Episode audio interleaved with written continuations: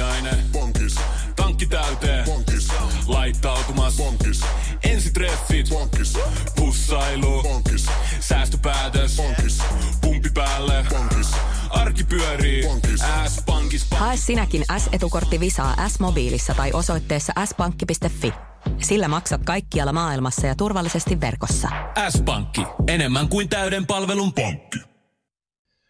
Palapojat potkii taas studiossa JP Partianen ja Teemu Aimia. On muuten aika näppärää, kun tekee tälleen noin puolentoista viikon välein jaksoja silloin tällöin, niin ei ainakaan tarvi keksiä aiheita.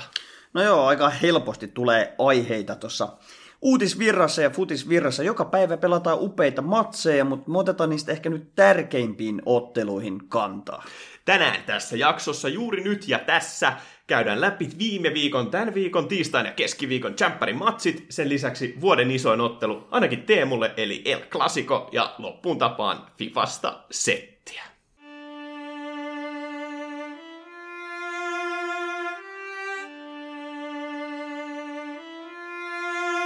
On kaksi asiaa, joita tosimies ei vaihda. Pallopojat. Champereissä usein sanotaan, että vasta puoliväli erissä alkaa ne oikeasti isot pelit, ja näihin Champereihin äh, turnauskaavioihinhan on tulossa muutoksia. Siitä en tiedä, onko tämä totta vai ei, mutta ainakin näissä matseissa oli sitä kiimaa ehkä ensimmäistä kertaa. No joo, sanotaan ennakostudiossa viimeistään nousi se kiima ihan huippuun. Sieltä alkoi niinku pienet kylmäväreet ja semmoiset in, innostus niinku nousemaan entistä, entistä isommaksi, että kun siinä näytettiin näitä viime vuosien klassikkokohtaamisia ja sitä hypeä nostettiin, niin oikeasti odotti todella paljon näiltä otteluilta ja ei ne kyllä varmasti jättänyt ketään kylmäksi. Ekana matsina tiistaina nähtiin Manchester City vastaan Dortmund, ja ehkä tosta matsista se, mitä kannattaa nostaa ekana esille, on se, että miten erilainen ottelu oli siihen nähden, että millaiset ennakkoasetelmat oli. City on mennyt voitosta voittoon, Dortmundit on mennyt kaikki päin helvettiin, mutta ei se ollut missään nimessä yliajo, vaikka City 2-1 voittikin. Joo, kyllä se selkeä se materiaalietu niin kuin Cityn eduksi on olemassa, mutta mun mielestä siinä ennakostudioissa ja muissakin spekulaatioissa lyötiin City kyllä vähän liian isoksi ennakkosuosikiksi. Et City on nyt viimeisenä viitenä vuotena, tai tämä on viides vuosi, kun he yrittävät päästä tästä kahdeksan parhaan joukosta eteenpäin. Ja nyt näyttää se- sen suhteen niin kuin hyvältä, koska viime vuosina on vaan materiaali edunkin äh, turvin silti ollaan hävitty tässä vaiheessa turnausta. Ja kyllä se näytti aika vaikealta edelleenkin Borussia vastaan. Mä en tiedä, oliko siellä Cityllä pieni jännitys sitten päällä. Ja odotukset on valtavat niin kuin Manchester Cityä kohtaan tällä kaudella, että heidän on pakko käytännössä voittaa mestaruus. Kaikki muu on pettymys tällä kaudella. Mut Borussia tuli mun mielestä todella ennakkoluulottomasti tähän otteluun ja ennen tota Emre Canin virhettä 20 minuutin kohdalla, niin mun mielestä tämä ottelu oli jopa Borussien hallussa. Ja etenkin siihen ennakkoluulottomaan lähtökohtiin, niin tosi nuori joukkue Dortmundilla, ja mikä ihmeellisintä oli se, että he ei todellakaan missään vaiheessa tätä kautta oikeastaan ole pelannut noin hyvin. Et miten on lukenut äh, Bundesliigan näitä arvioita ja tällaisia, niin siellä oikeasti Dortmund pelaa ihan pitkin vihua. Ja nyt sitten Cityä vastaan nähtiin oikeasti hyvä esitys siihen nähden, että siellä on Reinaa ja Bellinghamia ja Hollandia ja muutenkin tällainen nuori, jopa kokematon joukkue. Joo, on nuoria kokematon joukko, että se on nähnyt nyt liigassa, kun on tullut epäonnistumisia, vastustaja on tehnyt ehkä se ensimmäisen maalin, niin sitten ollaan lannistuttu tosi nopeasti. Että semmoista kokemusta ei ole vielä niin paljon, että pystytään kääntämään tiukkoja peliä eduksi sen kokemuksen avulla. Ja kun katsoo tuota avauskokoonpanoa ja muutenkin tuota Borussian listausta, niin ihan käsittämättömiä lupauksia. Bellingham 17, Knauf 19, Reina tuli vaihdosta sisään 18, kaikkien tuntema Holland 20-vuotias, niin siis toi keski-ikä heiluu siinä vähän päälle 20, koska tuossa joukkueessa on ainoastaan yksi ikämies ja se on Mats Hummels, joka on ikoninen hahmo Dortmundille. Se- Mut ihan käsittämätöntä, miten nuoria lupauksia tuolta vaan, aina vaan nousee. sekä Marko Rois, joka pitäisi vähintään olla 45, koska niin kauan pelannut huipulla. Mutta Citytä ehkä sekin, että et musta tuntuu, että Pepillä ei ole minkäänlaista luottoa tällä hetkellä Hesusiin eikä Agueroon. Agueron lähtö on valmist, varmistunut, Jesus ei ole missään vaiheessa ottanut oikeastaan pelipaikkaansa, niin tossakin matsissa pelasivat ilman hyökkää, ja musta tuntuu, että ainut mikä heidät tältä pelasti, niin oli se, että De Bruyne oli pelikunnossa ja vielä kaiken lisäksi peli päällä. Joo, ei ollut käytännössä varsinaisesti yhtään niinku semmoista hyökkäjä- tai striker-tyyppistä pelaajaa. Penkillä oli hämmästyttävästi Aguero, Sterling, Jesus sekä Ferran Torres, joka on nyt myös kärkenä pelannut Cityssä. Et Citylle varmasti hankintalistalla on ensi kaudeksi puhdas strikeri, kun Aguero tuosta lähtee. Jesus ei ole ihan täysin vakuuttanut. On ollutkin isoissa puheissa, että onko nimenomaan Holland sitten Cityn se pää, päätavoite ensi kaudella, mutta sehän on oikeastaan jokaisen seuran kiikarissa, se on ihan itsestään selvää. Mutta Citylle tosi tärkeä kiinnitys tuli tällä viikolla. Kevin De Bruyne teki jatkosopimuksen, on vuoteen 2025 saakka Cityn taivaan sinisissä, joka on todella iso asia tälle joukkueelle. Ja KDP itsekin sanonut somessa, että hän pelaa elämänsä parasta futista tällä hetkellä. Hän haluaa sitoutua mielestäni maailman parhaaseen joukkueeseen ja peliesitykset ovat illasta toiseen ihan käsittämättömän hyvällä tasolla. Hän on pelirakentaja, hän on maalintekijä, hän on pelirytmittäjä, hän osaa käytännössä kaiken. Ja musta tuntuu, että KDP muutenkin on ehkä ainut sellainen asia, mitä Cityllä olisi voinut parantaa tällä kaudella. Juurikin se, että sieltä keskentältä löytyy joku, joka tekee sitä tilaa tyhjästä ja on sellainen taikuri niin kuin pelin rytmittää. Et se on oikeastaan ehkä ainut, mitä heiltä on puuttunut tältä kaudelta, ja sekin vaan silloin, kun KDP on ollut loukkaantuneena. Et, äh, Dortmund pelasi hyvin, Kan oli ihmeellisen paska, ei ainoastaan se yksi virhe, vaan niitä virheitä oli aika paljon. Siihen nähden, että hän on ollut yksi niistä, jotka on kuitenkin tällä kaudella pelannut suht hyvin. Ja muutenkin niin Dortmundilla pitkin kautta on ollut maalivahtiongelmia. Pyrkkiä ja Hints, Hilts, mikä lie molemmat, niin äh, veikkaan, että heillä ostoslistalla on ensi kaudeksi niin joku maalivahti. Joo, siellä on kaksi sveitsiläistä maalivahtia, molemmat käytännössä Sveitsin maajoukkojen maalivahteja. Siellä on nyt Hits ottanut sen ykkösmaalivahdin paikan, mutta ei, ei kyllä vakuuttanut tuossa ottelussa, että siinä ensimmäisessä maalissakin, niin okei, okay, en ole maalivahti-ekspertti, mutta mun mielestä hän oli sijoittunut todella päin, siis ihan, ihan väärin siinä tilanteessa, kun Maaras on siellä päätyviivalla, niin hän oli metrin maalin ulkopuolella seisomassa blokkaamassa sitä vetoa. Mun mielestä hänen pitäisi olla edes tolppien välissä, ja jos hän olisi seisonut siinä, hän olisi todennäköisesti torjunut sen Kevin De Bruynen laukauksen, kuten myöskin se toinen maali, kun Phil Foden teki, että ehkä reaktioissa pieni ontuminen, ja se meni siitä ihan nappulakengän kärjestä sitten maaliin, että jos maalissa olisi ollut vaikka vähän pidempi raajanen tai nopeammille reflekseillä oleva maalivahti, niin todennäköisesti tämäkin tilanne olisi päättynyt torjuntaan, mutta ei nyt syytetä kokonaan hitsiäkään tästä tappiosta.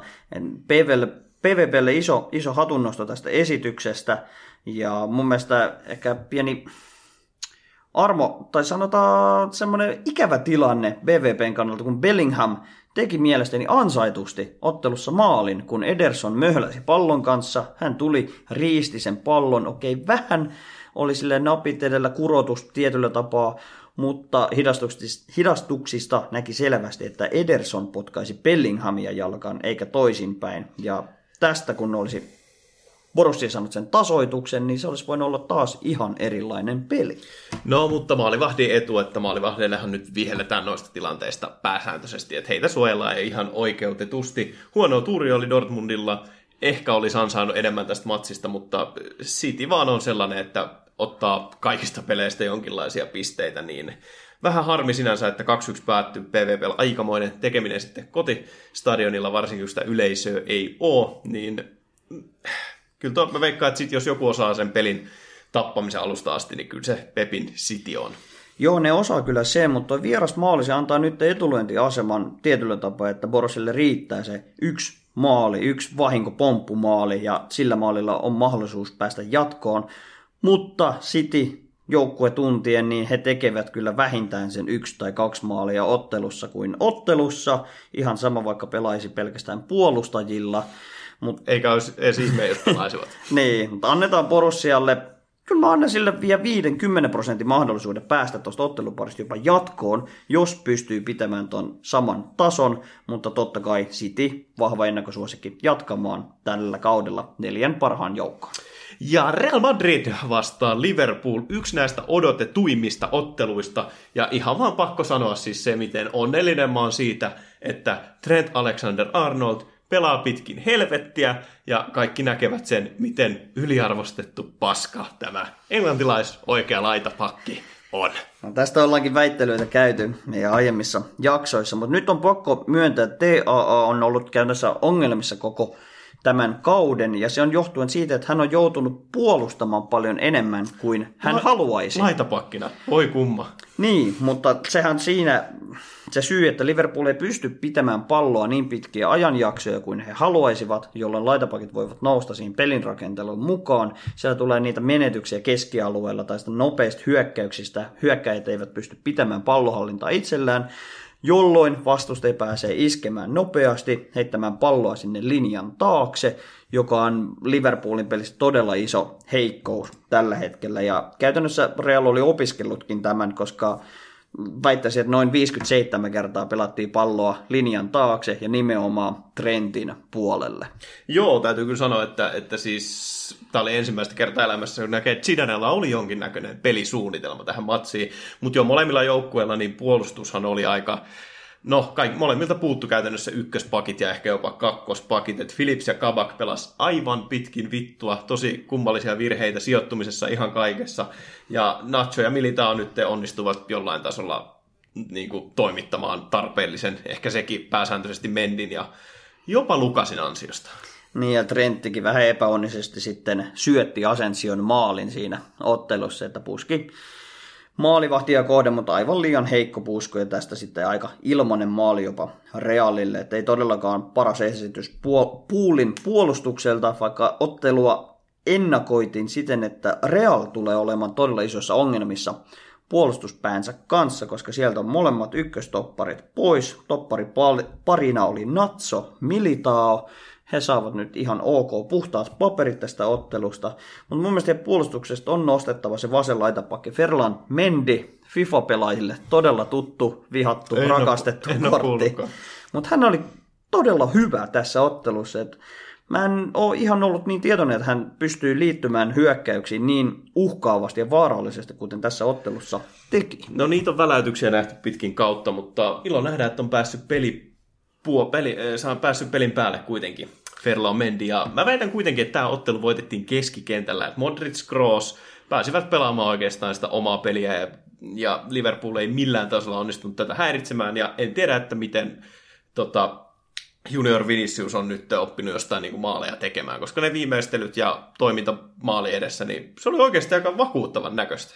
Ja hän pelasi kyllä elämänsä parhaan ottelun todennäköisesti tässä kohtaa. Että ei ole kyllä häneltä nähnyt tuollaista työskentelyä kuin ihan väläyksinä, mutta nyt hän onnistui koko, koko ottelun mitalla loistavan pelin, siitä osoituksena kaksi maalia, molemmissa tilanteissa aika kliiniset viimeistelyt ja hänen maaleillaan käytännössä Real on jo varma jatkaja tästä, mutta ei nyt ihan maalailla sataprosenttista jatkopaikkaa kuitenkaan, koska Liverpool onnistui siinä yhdessä vierasmaalissa ja historia näyttää, että Liverpool pystyy myös tekemään näitä nousuja, mutta heillä on nyt se ongelma, että pelit pelataan tosiaan tyhjillä stadioneilla, eikä ole sitä kotikenttä etua, että on oikeastaan nyt Realin etu tässä otteluparissa, että pelit pelataan tyhjille katsomoille ja Real on melkein vuoden päivät jo pelannut heidän harjoitusareenallaan, että onkohan se ollut jopa Kloppin yksi tekosyy tässä ottelussa, kun ei ole ottelua pelattu kunnon stadionilla, niin turpaan tuli. No se on taas yksi näistä, mutta kyllähän Liverpool on kotona ollut yllättävän paska tällä kaudella johtuen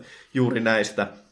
Rellulla ihan mielenkiintoinen viikko, että kohtaa puulin kaksi kertaa ja sitten tuossa välissä muuan Barcelona, mistä tuosta kohta puhutaan enemmänkin. Ja väittäisin, että seuraava matsi tulee olemaan aika mielenkiintoinen. Riippuu ihan täysin siitä, miten hyvää peliä Liverpool pystyy pelaamaan.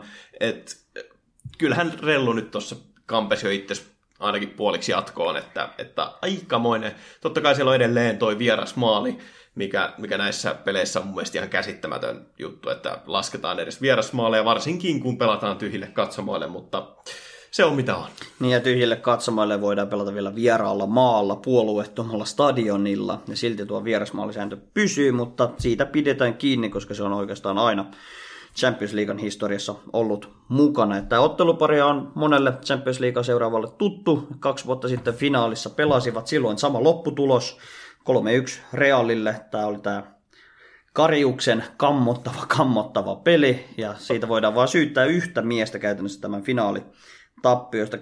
Käytännössä kahta miestä, koska Ramos tuhosi Salahin siinä alku, alkuvaiheissa. Ja Mutta se oli ihan hieno tälleen judoa harrastavana, niin se oli ihan hieno sellainen niin maahan vienti. Kyllä. Ja, mut... siitä, oliko kyynärpää vai olkapää pois sijoilta? No olkapää käytännössä, koska ei päästänyt siitä irti.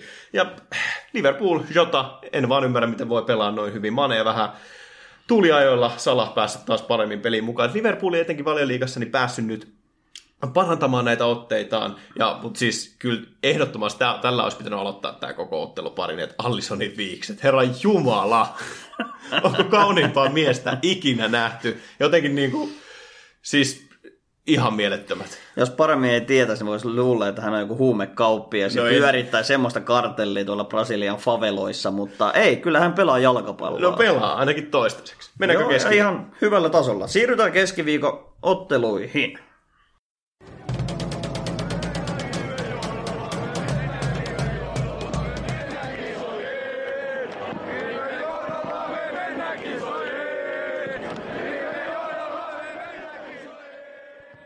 Pojat.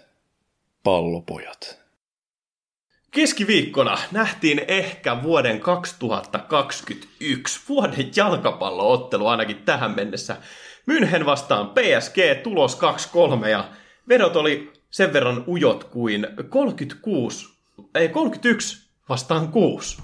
Niin, ja lopputulos oli silti aika nurinkurinen siihen nähden, että viime vuoden finaali toisinto tässä vaiheessa jo on tietyllä tapaa ikävää, että München ja PSG kohtaavat jo tässä vaiheessa, mutta sille ei voi mitään. Arpa on heittänyt nämä vastakkain ja München lähti ehkä niukkana niukkana ennakkosuosikkina ja ehkä suuri tappio Münchenillä oli se, että he joutuivat pelaamaan ilman Robert Lewandowskia, ja se voi olla jopa tämän otteluparin ratkaiseva tekijä. No mä en siis tiedä tuossa matsista kumpi tuohon lähti, koska molemmat joukkueet heikentyneet aivan mielettömästi.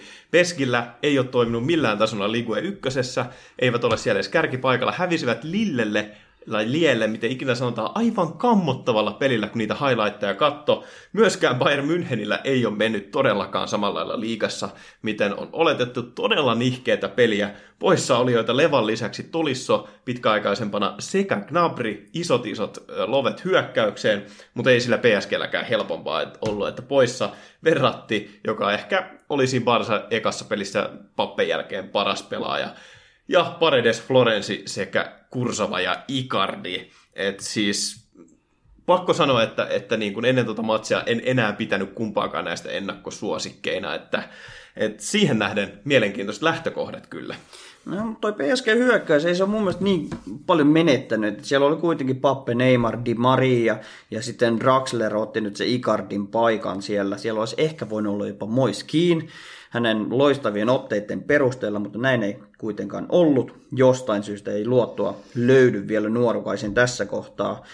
Mutta tuttuja nimiä siellä maalintekolistalla löytyy, ja ehkä suurimpana tähtenä tietysti Kylian Mbappe, ja siellä on ollut Neymarkin ihan pelituulella, vaikka liikassa ei ole sit sujunut, ja siellä tulee punaisia lappuja käytännössä joka ottelussa. Joo, ei se PSG kokoonpano ollut millään tavalla se ongelma, mutta kun Neymar pelasi lievasta aivan päin helvettiä ja Pappe myöskin, niin mun oletus oli, että tästä ei tule mitään, mutta kyllä, Pappe vaan syttyy näihin isoihin peleihin.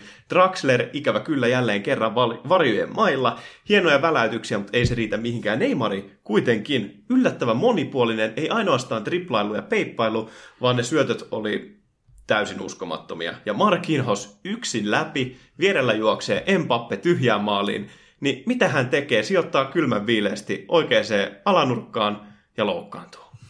No joo, se oli se just odottamaton ratkaisu siinä tilanteessa. Iso hatunnosto Markinhosille tästä viimeistelystä. Ja siinä kohtaa näytti kyllä aika pahalta Münchenin kannalta, että 0-2 Champions League puolivälieriä pelataan, mutta München on München, kampeaa itsensä sieltä varmasti tasoihin, kun tarpeeksi näitä maalipaikkoja vain luo. Ja siellä ikinuori Thomas Müller, hyvä meidän kaverikeskustelussakin, niin ihmeteltiin, että eikö toi kaveri ala ole jo lähemmäs 40, niin mitä vielä?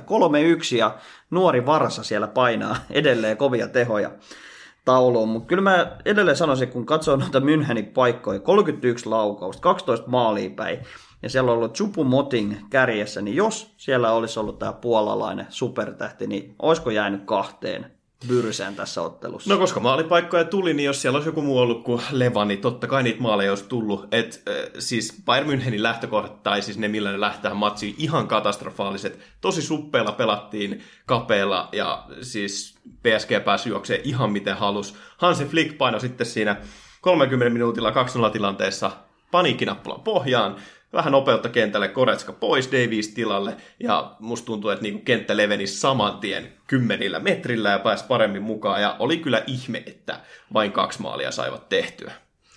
Mutta paljon nähtiin maaleja tuossa illassa, että varmasti odotettiin tiukkaa vääntöä. Mm, Positiivinen yllätys, että PSG pystyy pelaamaan näin loistavalla tasolla vielä viime vuoden jälkeenkin ja Pochettino'n alaisuudessa. Pochettino ei ole urallaan käytännössä voittanut mitään, niin ikuinen lupaus hänkin vain managerina. Ja kyllä kaikki varmasti oletti, että Bayern München menee tästä otteluparista jatkoon. Mutta jos kun Lewandowski ei pääse tuohon toisenkaan osaotteluun, niin PSG on aika vahvoilla. Kolme vierasta maalia ja no, he ovat kotikentällään pelanneet kyllä loistavasti lähtökohtaisesti. Et miten, miten sä näet Münchenin mahdollisuudet tuossa toisessa kohtaamisessa? No, jos sä mietit PSGtä, niin sulla tulee vaan mieleen kakkapökälle pöksyissä. Jos mietit heidän historiaa ja mietit, miten he pelas Barsaa vastaan. Se eka ottelu oli käytännössä vielä enemmän dominointia Barcelonaa vastaan kuin tämä Müncheniä vastaan. Siellä Bappe myöskin heräsi täysin eloon, teki ihmeellisiä suorituksia, niin kuin tässäkin, todella fiksuja suorituksia läpi ottelun, mutta jos he lähtee tuohon toiseen osaotteluun samalla lailla kuin Barcelonaa vastaan, ja jos Bayern München onnistuu tekemään saman verran paikkoja, niin mä väitän kyllä, että toi seuraava osaottelu tulee olemaan niin kuin ehkä mielenkiintoisin, jos käy niin, että molemmat on pelipäällä. Ja mielenkiintoisesti tekee vielä sen, että Bayern Münchenille ei riitä se 1-0 voitto. Ei riitä. Et siinä oli kaksi isoa jossia, niin mä haluan suoran vastauksen. Paskoako PSG housuun vaiko ei? Paskoa, mutta se ei riitä ja Bayern München ei onnistu tekemään juurikin Lewandowskin poissaolojen takia. Seuraava ottelu pidettiin täysin niin kuin selvänä, että Chelsea menee tästä ottelusta Portoa vastaan jatkoon. Voittivat 0-2 vieraskentillä, mutta peli oli täysin niin kuin paskaa, koska Porto käytännössä pyöritti miten halus ensimmäisen tota, osauttai sen ensimmäisen puolijan oikeastaan 65 minuutille asti. Heillä oli paljon enemmän vetoja ja heillä oli vielä Taremi vai mikäli ja Teremi, mikä ikinä onkaan, sekä Oliveira pois, kaksi heidän parasta pelaajaa, niin ei toi mikään vakuuttava ollut. Joo, että Chelsealla ei ollut parat lähtökohdat lähteä tähän otteluun, koska ovat vakuuttavasti pelanneet liigassa, mutta sitten joku ihan käsittämätön romahdus sattui liigassa, kun hävisivät kotonaan Vepalle 2-5 aivan käsittämätöntä, että oliko sitten pieni jännitys jo sitten tätä ottelua kohtaan joukkueessa, mutta sanotaan, että on nostettava nyt, helppo nyt sanoa jälkeenpäin, mutta onhan toi Mason Mount ihan mauton jätkä, että täysin yksilösuorituksella tekee tämän Chelsean johtomaalin, että upea, upea haltuunotto kääntyminen ja laukaus takakulmaan, että ihan pelkkää yksilö, yksilön hyvyyttä tässä tilanteessa, ja se oli elintärkeä maali Chelsealle, että jos Porto olisi sen ekan maalin kairannut, niin siellä on se muuan Pepe, joka olisi käytännössä raiskannut ihan joka ikisen sinipaidan, joka olisi koittanut tulla sinne Porton boksia edes no. lähelle, mutta nyt kun Chelsea sai sen maalin ensin, niin se käytännössä ehkä jo ratkaisi tämän otteluparin mielestäni, koska Chelsea kyllä osaa tarvittaessa puolustaa sen oman päänsä puhtaaksi. Joo, siis molemmat maalithan oli yksilösuorituksia. Chilwell ei ole ikinä tehnyt tollasta maalia, että triplailee maalivahdin ohi ja laittaa tyhjiin. Mason Mount. Ehkä siinä jätkässä mielenkiintoisinta nyt on, että et, et miten hyvä hän on ollut Chelseassa, Lampardialla, myöskin nyt uuden managerin alla. Tuhelialaisuudessa sekä myöskin majussa, että kenet sä otat maajoukkueeseen, Mount Foden vai Jack Grealish? Ja siihen vielä Ward Browse voi heittää myöskin se, keskikentälle. ei se ei kyllä tule varmaan majuun millään tavalla pääsemään, mutta hei, On jo noussut itse asiassa. Plus siellä on myös se Jesse Lingard. Lingardin aika osoittanut hyviä merkkejä. Siellä on Englannin maajoukkueella todella ongelmallinen vastaa tilanne. kysymykseen, Grealish, Mount vai Foden? Niistä kolmesta. Mi- mihin järjestyksen laitat? Foden, Mount, Grealish. No mä oon samaa mieltä, mutta laittaisin Mountain sille pohjalle. Tätä on hypetetty kaveri paljon. Joku sanoo aliarvostelussa, mä sanoisin jopa yliarvostelussa, koska siitä puhutaan niin paljon, mutta ihan sama. Toi matsi oli todella mielenkiintoinen. Mä väitän, että Chelsealla ei millään tavalla varma, tai ainakaan niin varma jatkopaikka kuin muut pitää. Et mua vähän harmittaa, että Silver teki sen 2-0 maali. Että olisi ollut paljon mielenkiintoisempi ottelu se 0-1 voitto, mutta en tiedä.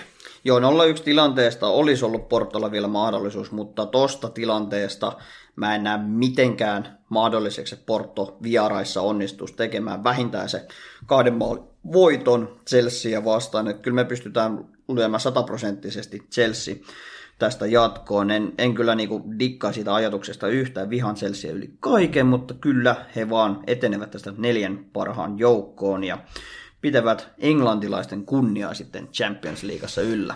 Ja vielä nopeasti ennen El Clasico. Mitkä arvosanat antaisit Kai Havertzin ja Wernerin tää näistä kausista? Molemmille kouluarvosana nelosesta kymppiin. Heillä on siellä vitosen, vitosen luokassa, että joku oli kaivannut hyvän tilastonkin nimenomaan Jesse Lingardin verraten, että Chie, Werner ja tota, mikä tämä saksalainen oli?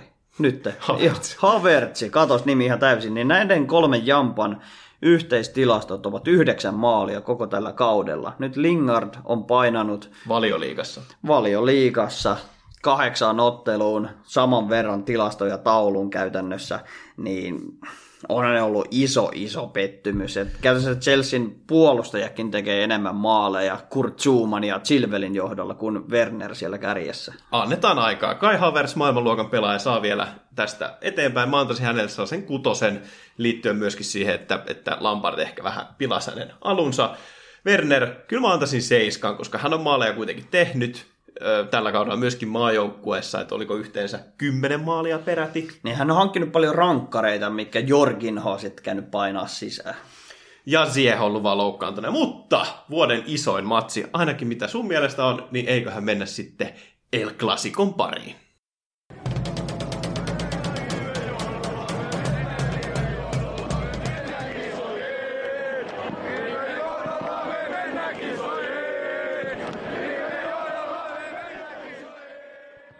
Pallopojat on kuin vieraspelimatka. Semi raskas, semi paska. No, sä oot Teemu odotellut tätä matsia kuin kuuta nousevaa. Sä oot varannut tähän aikaa, sä oot varannut paikan, missä tätä katsoa. Sä oot varannut siihen muutaman hyvän ystävän rinnalle, niin miten sä nyt näin hypet? hypet? Mikä, mikä tekee tästä El Clasicosta paremman kuin mistään muusta? No, Tämä on kyllä mun kuukauden kohokohte ja kyllä ollaan pedattu koronarajoitukset huomioiden tämmöinen studio meille, että katsotaan tämä ottelu lauantai-iltana. Ja siis kun tähän ottelun käytössä tiivistyy nytten La Liga ja se mestaruustaistelu. Heillä, näillä joukkoilla on siis todella pitkä historia, että ensimmäinen ottelu heidän välillä on pelattu jo 1903, eli näitä pelejä on 118 vuotta pelattu, ja mä odotan, että tämä ottelu jää historian kirjoihin, vaikka on paljon puhuttu, että ei ole enää sitä rivalia, missä on Messi ja Ronaldo vastakkain, mutta on siellä edelleen ihan maailman supertähtiä vastakkain, ja tämä ottelu tulee olemaan todella, todella iso. Mä oon, mä oon aivan hypeissään tästä. No, otit historiaa, niin nyt kun voidaan ottaa tällainen pieni nostalgia-hetki, flashback, niin kun puhutaan El Clasicosta historian saatoissa, niin mitä sulla tulee mieleen Barcelonan ja Rellun kohtaamisesta? Niitä on aika paljon, mutta pakko ehkä nostaa se, mikä itsellä on jäänyt parhaiten mieleen, on itse ollut silloin vasta 12-vuotias pojan kloppili vuonna 2005. Real Barsa, Santiago Bernabeulla pelattu ottelu, Barsa vei tämän ottelun 0-3.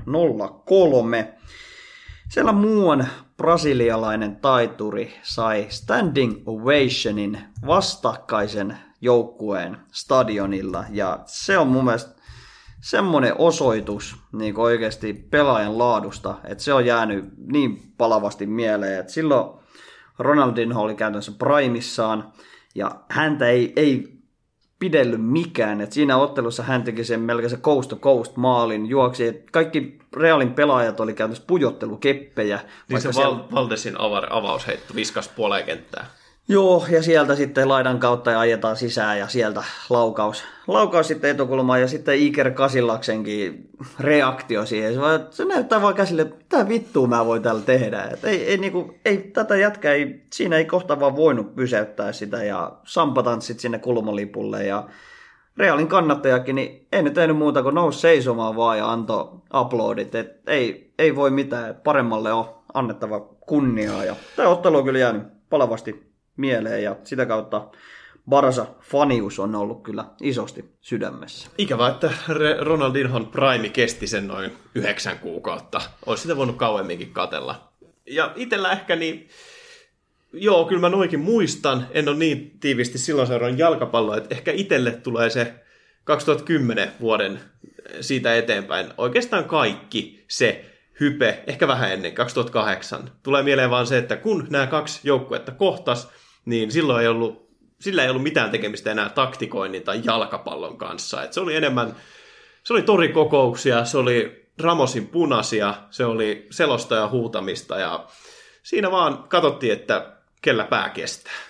Joo, niin ne oli semmoisia tapahtumia, että siellä oli oikeasti niinku ruoka ja huvia niinku ihan isolla, isolla kädellä. Että oli semmoisia kylätappeluita aina sen peliaikana ja käsittämättömiä yksilösuorituksia.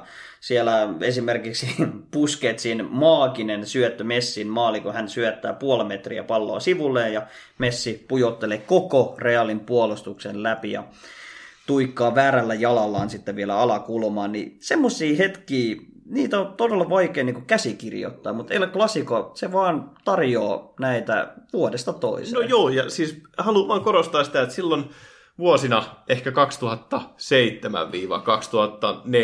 mitä tulee mieleen, niin ei ne matsit kyllä mitään niin kuin, taktisia huippukamppailuja ollut. Et ei sinne niin kuin, nähty kummankaan joukkueen parasta jalkapalloa ikinä. Et se, musta tuntuu, että siinä oli niin kuin, pelaajillakin sellaiset tunnelataukset. Sitten oli jossain vaiheessa Guardiola Murinho vastakkainasettelua, Ronaldo Messi vastakkainasettelua. Se oli enemmän sellainen niin kuin, tunnelataus, mikä siellä oli. Kyllä, ja siellä on niin just näitä heads ollut, että pelaajat ovat vastakkain, managerit ovat vastakkain. Että siinä on niin iso se viha, rakkaussuhde näiden joukkueiden välillä. Ei se kyllä mitään ne, rakkautta ole. No, no on tietyllä tapaa sitä in, inhorealismia myös siellä taustalla, mutta... Ihan poliittisista asioista lähtien, ei siinä ole mitään rakkautta ollut. Ja just... poliittisista syistähän nämä vihapito on lähtenytkin alun perin, mutta nyt ne ovat aina ratkaistu siellä futisviheriöllä. Mä en oikein tiedä, sun tulee niistä 2000-luvun alun matseista mieleen Dinho, niin mun tulee jostain syystä mieleen sellainen pelaaja kuin Renete Drente. Mikä se eka, etäni, eka nimi on? Drente? Joo, tämä iso afro, ei afro, kuin tällainen rastapää rellulta, joka oli aivan paska pelaamaan. Siis hyvin paska pelaamaan, ja jotenkin mun tulee vaan mieleen se, että hän niinku oli niinku elementissään siellä kentällä, kun ei osannut jalkapalloa pelata, mutta en, tällaisia niin flashbackkejä tulee tästä. Mutta mennään nyt tähän päivään, niin kerrohan nyt jotain vielä tästä ottelusta, mikä tullaan näkemään. No mähän kerron aika paljonkin. Me mennään vähän tilastojen taakse ennen tätä kohtaamista. Käydään nopeasti tilanne, mikä siellä sarjataulukossakin on. Eli Real 10 viimeiseen ottelun, kun otetaan kaikki ottelutapahtumat huomioon, niin kahdeksan voittoa, kaksi tasuria, nolla tappio. Maalisuhde 19-6 ja liikassa mahdollisesta 30 pisteestä napannut 23. Vastaavasti Barsalla 7 voittoa, 2 tasuria, tappio, 24 tehtyä, 8 päästettyä. Sisältäen myös tämä PSG-ottelun raiskauksen, että ilman tätä niin Parsa on pitänyt kyllä oman päänsä hyvinkin puhtaana ja mahdollisesta 30 pisteestä kairannut sen 28. Ja sitten se kuuluisa Atletico Madrid, joka jo on julkaistu monesti jopa meidänkin toimesta varmasti mestariksi, niin he ovat kyllä nyt sellaisessa kurimuksessa, että siitä ei todennäköisesti enää nousta. Viimeisen kymmenen ottelua kolme voittoa, kolme tasuri, neljä tappioa. Ja kymmenen ottelua, seitsemän tehtyä, yhdeksän päästettyä mahdollisesta 30 pisteestä, vain 16. mitä tämä herättää sulla niin liiga-asetelman kannalta? Nyt siinä Barça ja Real ovat käytännössä jo Atletikon niskassa, enää pisteen päässä, Real kolmen pisteen päässä, että on se vähintäänkin se kuuden pisteen ottelu. Mä sanoisin, että on koko mestaruustaistelu tiivistyy tähän otteluun. No mulle ei tule noista rellusta ja varsasta nyt oikein mitään mieleen muuta kuin No ei oikeastaan mitään, mutta eniten mikä mulle tulee nyt mieleen se, että miten vahvasti mekin lähdettiin siihen hypejunaan siinä, silloin, kun Luis Suarez teki maaleja Tikolle ihan tappavaan tahtiin ja, ja miten Felixkin oli päässyt peliin mukaan, niin miten me lähdettiin, niin me, edes, me vaan nostettiin liput, me hypättiin junaa, ei edes katsottu mihin suuntaan se oli menossa, ei katsottu mitään niin kuin sinne statsien taakke, että hypättiin vaan, laitettiin tikon paidat päälle ja oltiin siellä, siellä mukavasti sitten Simeonen niin kuin, taputeltiin selkää ja mietittiin vaan, että kyllähän tästä varmaan mestaruuteen on menossa, mutta paskan vitut. Joo, siellä on kyllä paskavaluu lahkeesta siihen tahtiin, että siellä ei enää ihan paperikaan riitä sen paskan pyyhkimiseen, että Pitääkö Tuolla, vaan- tuolla pelityylillä niin tulee kyllä niin ongelmallinen loppukausi Tikolle. Et niillä on kuitenkin otteluita jäljellä vielä tämän ottelukierroksen jälkeen vielä kahdeksan. Kohtaavat myös siellä esimerkiksi Barsan, Barcelona. kyllä. Niin, niin, niin, kyllä tämä klassikon ottelupanos, niin tämä tulee olemaan todella merkittävä. Mutta nostetaan käsi ylös, ylös nyt virheen merkiksi, että lähdettiin ihan täysin mukaan tähän nosteeseen. Ja...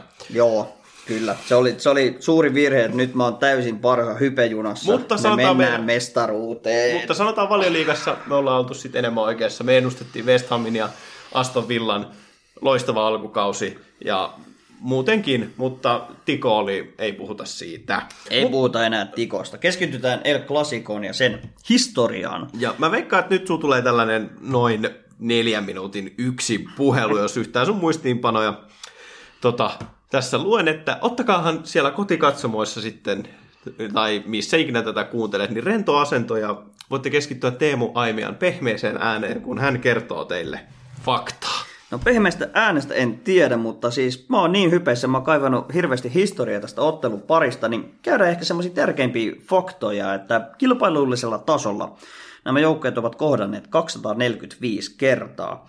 Niistä voitot ovat Realille 97-96. Ja tämän lauantaillan jälkeen tämä tilasto on tasan. Minä uskallan näin väittää, ja näistä otteluista vielä 52 tasuria, eli todella tasainen ottelupari ollut läpi historian ja eniten otteluja, kukas muukaan kuin Sergio Ramos. Mutta tämä todennäköisesti tulee muuttumaan tai tasoittumaan, koska Messillä on 44, tulee kirjauttamaan sen 45 ottelua itselleen kasan lauantain myötä. Ja Messi muutenkin tilastoissa isosti esillä, kun katsotaan El Clasicon historiaa. On tehnyt eniten maaleja, on tehnyt eniten maalisyöttöjä. Niitä on kertynyt 26 plus 14, eli käytännössä piste per peli. Tahtiin on painanut myös El Clasicoissa. Ja nämä joukkueet on sikälikin mielenkiintoisia, että nämä on ainoat seurat koko La Ligan historiassa Athletic Bilbaon lisäksi, jotka eivät ole ikinä pudonneet liikasta tai sen pääsarjan tasolta. Ja kun katsotaan näitä kohtaamisia, niin suurin voitto Realilla näistä on 11-1, ja tämä tapahtui Kupissa vuonna 1943. Parsan vastaava suurin voitto on 50-luvulta lukemin 7 kaksi ja voittoputki on ollut parhaimmillaan Realilla seitsemän ottelun mittainen ja Barcelonalla viiden ottelun mittainen, mutta tosta pystyy JPkin kertomaan, että millaisia pelaajia, legendaarisia pelaajia on pelannut näissä molemmissa joukkueissa. No jos ilman, että mistään huijaan, niin tulee mieleen Figo R9.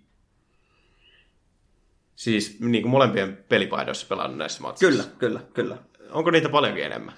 No niitä on muutama. Mä nostan tuosta ehkä tunnetuimpia. Luis Milla, Michael Laudrup, äh, Jorge Haki. Ja sitten, tämä oli vähän yllättävää, että siellä on Samuel Eto'o myöskin. En muistanut, että on Realin paidassa myöskin ollut. Näin on kyllä väittämä tuolta nettisivuilta. Tätä en kyllä muistanut eikä itse edes allekirjoita, mutta uskotaan siihen. Mutta sitten Barcelonan managerina toimineet tota, tai toiminut myöskin Luis Enrique, on pelannut molemmissa.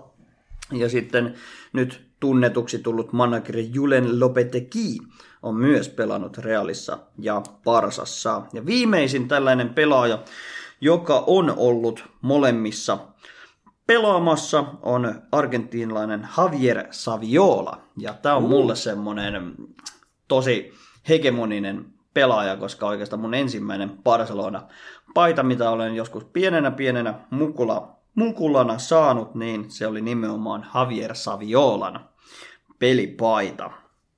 No. Ja kun katsoin vielä nettisivuilta, katson, sanon tähän ennen kuin pääset vielä ääneen pahoittelemaan ihan hirveän innoissani, niin netistä löytyi tämmöinen lause, sanon sen englanniksi suoraan, että memorable goal celebrations from both teams often involving mocking the opposition.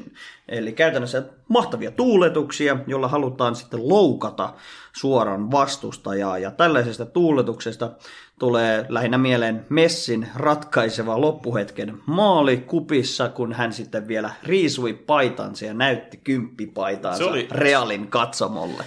Tulee myös, Tai että. Tulee myös mieleen Rollen hyvät Calm Down ja mitkä ja Tigerin Celebrationit. Mutta Eto, nyt oli pakko tarkistaa, se on pelannut Rellussa kolme matsia. Ja en, en nyt näistä kyllä huomaa, että olisi El Clasicossa, mutta edustanut siis molempia joukkueita, voidaan korjata siihen, että ei El Clasicossa, mutta edustanut joukkueita pelannut siellä La Ligassa.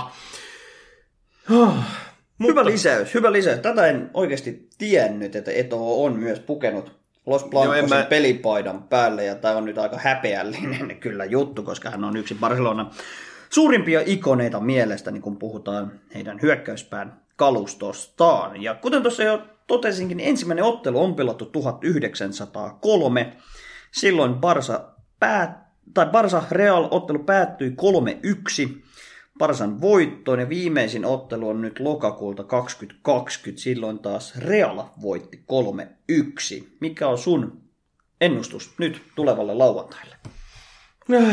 Mä en ehkä lähde tähän ennustaan yhtään mitä mä jotenkin aina pelottaa, että Barcelona voittaa ja Rellu häviää. Mua sillä sinänsä ei oikeastaan edes kiinnosta. Mä haluaisin nähdä pientä tunnetta mukaan. Nyt on ainakin sen verran äh, kovat lähtökohdat, niin kuin tuosta liikasta puhuttiinkin, että luulisi, että siellä olisi pojilla tunteita mukana. Ikävää, että Ramos ei pääse luultavimmin, ei pääse pelaamaan. Se olisi hauska lisä. Hän yleensä aina innostuu noihin matseihin.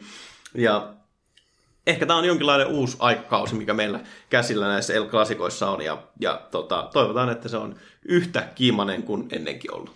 Todennäköisesti mä toivon, että Messi pääsee tässä ottelussa tuulettamaan maalia, onko, olkoonkin se sitten vaikka vaparista tai rankkarista. Mutta osaatko sanoa, miksi Messi osoittaa aina kahdella sormella kohti taivasta, kun hän tekee maalin? Se liittyy jotenkin se mummoa ja ehkä Ronaldinhoonkin jollain tavalla. Se on kyllä kunnia osoitus hänen isoäidilleen, joka auttoi hänet futisuralle, että vei hänet aina juniorina pelaamaan jalkapalloa ja puhui aina Messin puolesta, että antakaa pojalle mahdollisuus, että se on ihan hyvä poika pelaamaan palloa. Ja tämä mummo kuoli jo ennen kuin Messistä tuli tunnettu pelaaja ja Messi on halunnut aina sitten osoittaa tribuuttinsa eli kunnioituksensa isoäitiään kohtaan näillä tuuletuksilla. Tiesitkö, että ensimmäisellä palkkakuitilla, minkä Xavi sai Barcelonassa edustamisestaan, niin hän osti mummolle leivänpahtimen. Aika kova. Aika kova. Oli varmaan aika kallis leivänpahdin, voisi vois kuvitella. Tai, mutta siis tästä pitää oppia, että arvostakaa he mummoja. Ne on tosi tärkeitä ihmisiä jokaiselle. Mutta otetaan tuolta sivu, sivuraitelta vielä yksi hype Aaltoon. Mun on pakko ottaa tähän vielä kantaa. Eli Realin naisjoukkuessa pelaava Misa Rodriguez oli laittanut nyt tuossa Twitterinsä Realin UCL-ottelun jälkeen tämmöisen hashtagin kuin Misma Passion, jossa hän tuulettaa sanotaan aika innostuneen näköisesti ja on laittanut siihen kuvan vierelle, missä Asensio tuulettaa hyvin samaan tapaan, että sama intohimo peliä kohtaan. Ja hän oli saanut aika paljon vihalauseita tästä, että oli verrannut itseään mies futikseen, mutta mielestäni sillä ei mitään väliä, onko nainen, mies tai muu sukupuolinen. Jos rakastaa jalkapalloa, niin mun mielestä meidän pitää jakaa se sama intohimo tätä peliä kohtaan. Ja lauantai-iltana se intohimo kyllä sanotaan tulee ison isoon kunnianosoitukseen.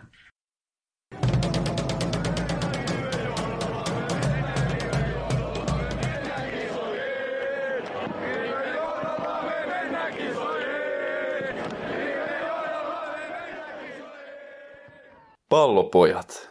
Ei. Vielä lisää vaan. Pallopojat. Erinomainen. Siellä, siellä. Jos olet tähän asti meidän jaksoa kuunnellut, niin kiitos sinulle ja luultavasti jollain tavalla pidät FIFA-videopelistä, mistä me usein puhutaan ja mistä me ehkä oikeasti jotain tiedetäänkin. Joskus puhutaan sitä enemmän, joskus siitä vähemmän, mutta jos edes vähän tykkäät Fifasta, tykkäät pelaa sitä kavereiden kanssa, pelaat futtia, ihan sama, jos jollain tavalla tämä sua liikuttaa, niin muutamia noutteja, mitä voisit tästä ottaa ylös. Ensinnäkin Discordissa Footfin niminen sivusto. Siellä on noin pari sataa suomalaista Fifasta kiinnostunutta henkilöä. Osa heistä on ammattipelaaja, osa on YouTubettajia, mutta suurin osa samanlaisia kuin sinä ja minä, jotka pitää sen ihan vaan futin pelaamisesta. Siellä on erilaisia treidaajia, kertoo vinkkejä, adminit eh, kirjoittelee uutisia, juttuja, muut vaihtavat päkkäyksiä, niin sinne vaan hyvin matalan kynnyksen tällainen askel sinulle kohti FIFA-yhteisöjä. Et, eh, ei ne kaikki ole kusipäitä, ketkä Weekend-liigassa tulee sua vastaan. He on aina kusipäitä, mutta siinä on ihan olemassa yhteisöllisyyttäkin, niin Footfin, Discordiin, siellä on ihan hauskoja juttuja. Joo, todella mukava yhteisö ja siellä jaetaan lähes päivittäin sitten materiaali. Vähän ennakoidaan aina tulevia promoja ja siellä on pelaaja-arvosteluja ja muita.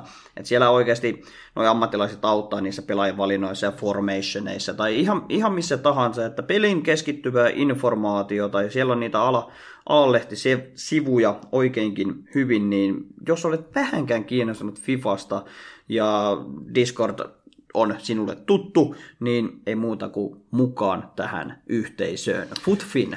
Ja sitä ollaan lähdössä myöskin rakentamaan entistä enemmän. On suunnitella, että tehdään siellä, se ei ole siis meidän ylläpitämä, mutta ollaan vahvasti siinä yhteistyössä mukana, niin tehdään sinne muutama tällainen kasuaaliturnaus, ihan siis kasuaalipelaajille ilmanen turnaus, sekä sitten kokeneemmille pelaajille pieniä maksua vastaan, missä voisitte voittaa pieniä palkintopotteja. Tämän lisäksi eFutis Liiga, jos et ole vielä seurannut, minä ja kumppanin Teemu nähdään tulevissa otteluissa jälleen kerran tiistaisin Twitchissä ja YouTubessa Seemorella. Ollaan äänessä keskiviikkoisista studiopelejä. Siellä Suomen parhaimmat FIFAn pelaajat pelaa toisiaan vastaan Veikkausliigan jengeissä. Ja täytyy sanoa, että tälle kaudelle sillä on saatu kiimaa mukaan. Se on oikeasti siis ihan maailmanluokan pelaaja mukana, että et niin kuin, niitä tuloksia, mitä he pelaajat siellä tekevät, jos muutamia heittoja pitää nostaa, niin FC Hakan Krompe, äärimmäisen kova. Kaikkien äh, muodostumassa todella isoksi pelaajaksi Suomessa. Kaikki e-futisliigan tyypit nostavat hänet esille, kun puhutaan Suomen paras, parhaista pelaajista. HJK on ehkä legendaarisimmat, legendaarisimmat suomalaiset pelaajat, siellä on Kossu sekä Emeli, ovat kiertäneet Euroopan turnauksia siellä menestyneet, sekä sitten SJK on An Zinho voitti muun muassa erässä Telian turnauksessa nyt viikonloppuna. Tanskalaisen pro-pelaajan nimeltä Team Haj, jolla oli alla 240 ja 0 Weekend-liigassa, niin An Zinho pesi hänellä lattian niin sanotusti, voisi toi, voitti toisen osaottelun 5-0 ja meni siitä sitten finaaliin ja voitti siellä muun muassa sitten finaalimatsin ja sai tästä Pleikka Femman itselleen, että siellä on kovia pelaajia e-futisliigassa, että jos haluatte nähdä Suomen parasta FIFAa, niin Seemore, Telia TV, Twitchi tai YouTube auki silloin tiistaisin ja keskiviikkoisin kello 18 eteenpäin. Ja vaikka tämä nyt oli mainostamista, niin tässä on hyvät tarkoitusperät. Joo, ja toi sanalla sanalla on oikeasti kovaa paskaa.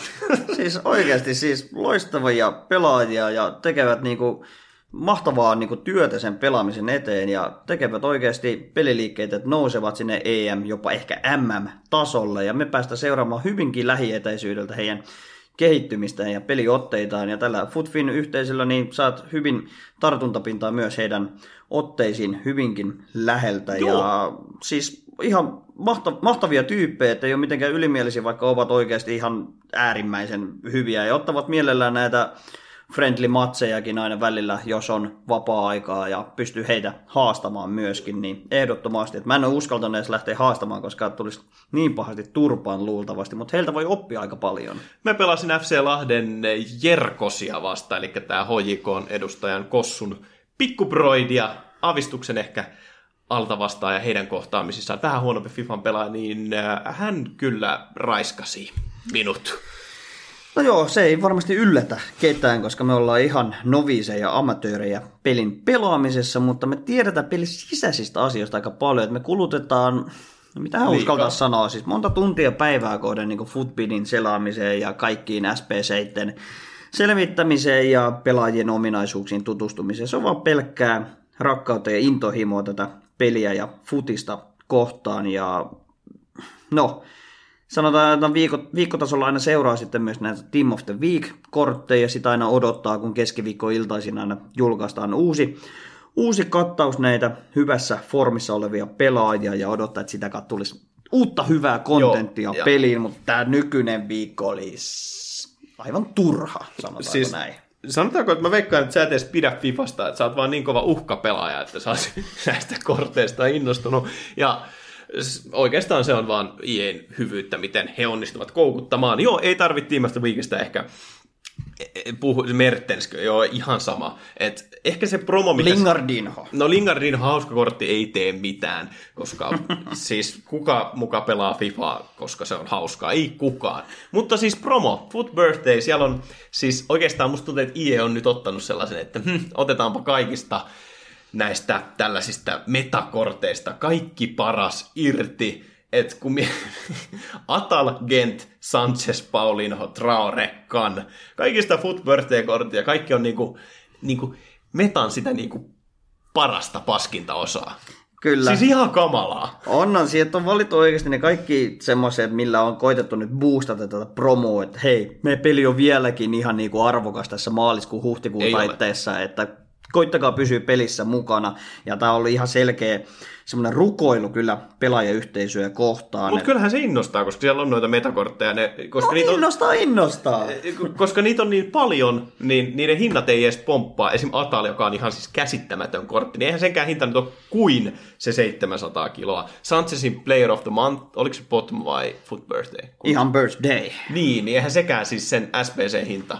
Käytännön ilmanen, siihen nähden, että millainen kortti se on. Kyllä. 700 kiloa kaverista, jonka statsit on käytännössä hullit, ja kaikki tietää, miten metaa se siinä keskikentällä oikein on. Käynyt pelin paras center mid-kortti aivan varmasti. No ei ihan, onhan siellä totta kai siis Toty, Kimi ja Toty, mutta siis ehkä hinta, hin, hintalaatusuhteeltaan. Mutta sitten se, mikä nyt ehkä kaikista eniten puhuttanut tässä Fifassa nyt on se, että kun Metahan on se, että otat dominoinnin siitä kentältä, mutta sitä metaa rikkoo käytännössä se, miten helppoja läpisyötöt on. Niin laitapakeista on tullut uusia centerbackkejä, niin käytännössä se, että sulla on Ferlo Mendy, Adama Traore, Reece James, Cancelo tai tämä uusi Günther, joku tällainen meta-laitapakki centerback, niin se on käytännössä se uusi meta. Joo, ja sillä pärjää, kun on nopea vikkelä toppari siinä, niin pystyy ehkä näitä läpipallojakin sitten blokkaamaan ja reagoimaan niihin paremmin, koska tuntuu, että sitä sinne linjan taakse pyritään pelaamaan aika paljonkin nyky-Fifassa, jos ei pysty skillaamaan niin kuin ehkä nämä pro-tason pelaajat tekevät. Ja itsekin tukeudu siihen, että seinäsyöttöjä koittaa päästä läpi, läpi syöttöjä sitten sitä kautta sinne linjan taakse. Jos on hitaat topparit, niin se on aika helppo tehtävä. Joo, ja siis Van Dijk on taas ihan turha, ja tällaiset, jopa äh, tota Gomezista on tullut sellainen äh, perusturhakortti, koska ei vaan nopeus riitä, että siellä pitää olla laitapakkeja käytännössä vähintään neljä, jotta, jotta näihin pystyy vastaamaan.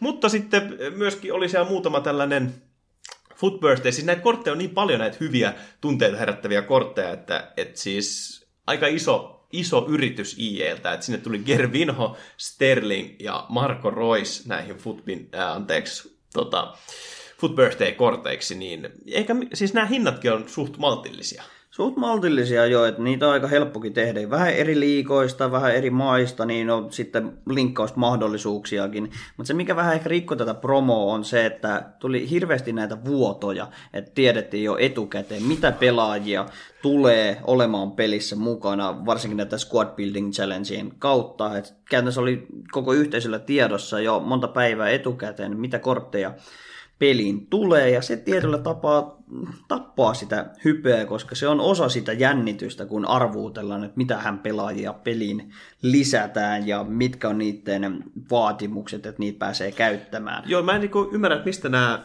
nämä vuodot oikein Leak. Vuoto, se on se oikea nimi. tulee mieleen ihan jotain muuta. Mutta siis, Ihan siis, varmasti mut tulee. Mä en siis, mistä ne on niinku tullut, että pakkohan ne on EA'n suunnilta tullut, koska niitä on tullut paljon enemmän kuin yleensä, ja totta kai se vähän ri, niin kuin, vie sitä hypeä pois. Mutta yksi kortti, vanha kunnon palassio, jolla on se rotan häntä takaraivossa, niin hän on, itse en ole kokeillut, mutta monet on sanonut, että, että niin kuin yksi näistä piilotetuista helmistä, että vaikka on huono weak footti, eikä statsitkaan mitkään överit ole, niin kuulemma on ihan siis todella käyttökelpoinen kortti.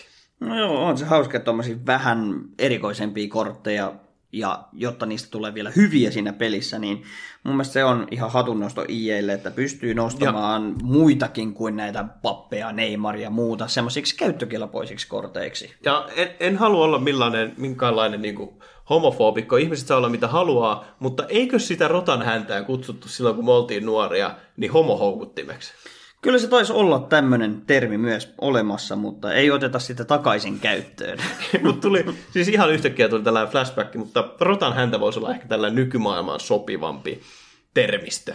No, ehkä se on vähän, vähän sopivampi joo, ja nyt ehkä itselle kiinnostavin kortti näistä oli flashback viime vuoteen käytännössä, kun teki sen Ryan Kent SPC, josta tuli aivan eläimellinen kortti viime Fifassa, niin nyt EA teki palveluksen sitten hegemonia-pelaajille ja teki Ryan Kentistä taas aivan älyttömän kortin tähän FIFAan. Viidetä weakfoot, viidetä skillit ja kaikki statsit aivan tapissaan käytännössä ja hinta se reilu 600 kiloa on englantilainen, niin on mahdollista linkata esimerkiksi Rashfordiin tai Kyle Walkeriin. Niin Eikä se ihan hirveän hyvää tota, linkkiä saakkaa tuosta tavernierista. ei saa. Kaikilla on, todennäköisesti on kuitenkin tämä tavernieri, jonka sai aika edullisen SPCn kautta itselleen, niin kyllä mä ottaisin ton kaveri hyvinkin mielelläni omaan jengiin. Ei siinä sen enempää. Mennään eteenpäin. Nyt oli tällainen aika asiantäytteinen jakso. Palaillaan taas ensi viikolla johonkin päivämäärään. Luultavasti ehkä silloin jatkuu taas Road to EM 2021. Ja kattokaahan e-futisliigaa. Menkää nyt juman kautta sinne Futfiniin. Niin, ja kattokaa lauantaina se El Clasico. Mahtavaa viikonloppua, kiitos taas tästä kerrasta. Säkin tyhjät, morjes!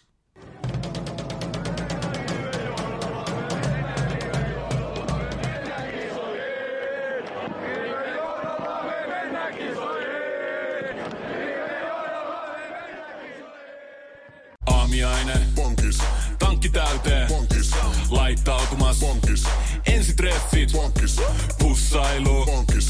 Säästöpäätös. Bonkis. Pumpi päälle. Bonkis. Arki pyörii. Bonkis. S-pankis. Hae sinäkin S-etukortti Visaa S-mobiilissa tai osoitteessa s-pankki.fi. Sillä maksat kaikkialla maailmassa ja turvallisesti verkossa. S-pankki. Enemmän kuin täyden palvelun pankki.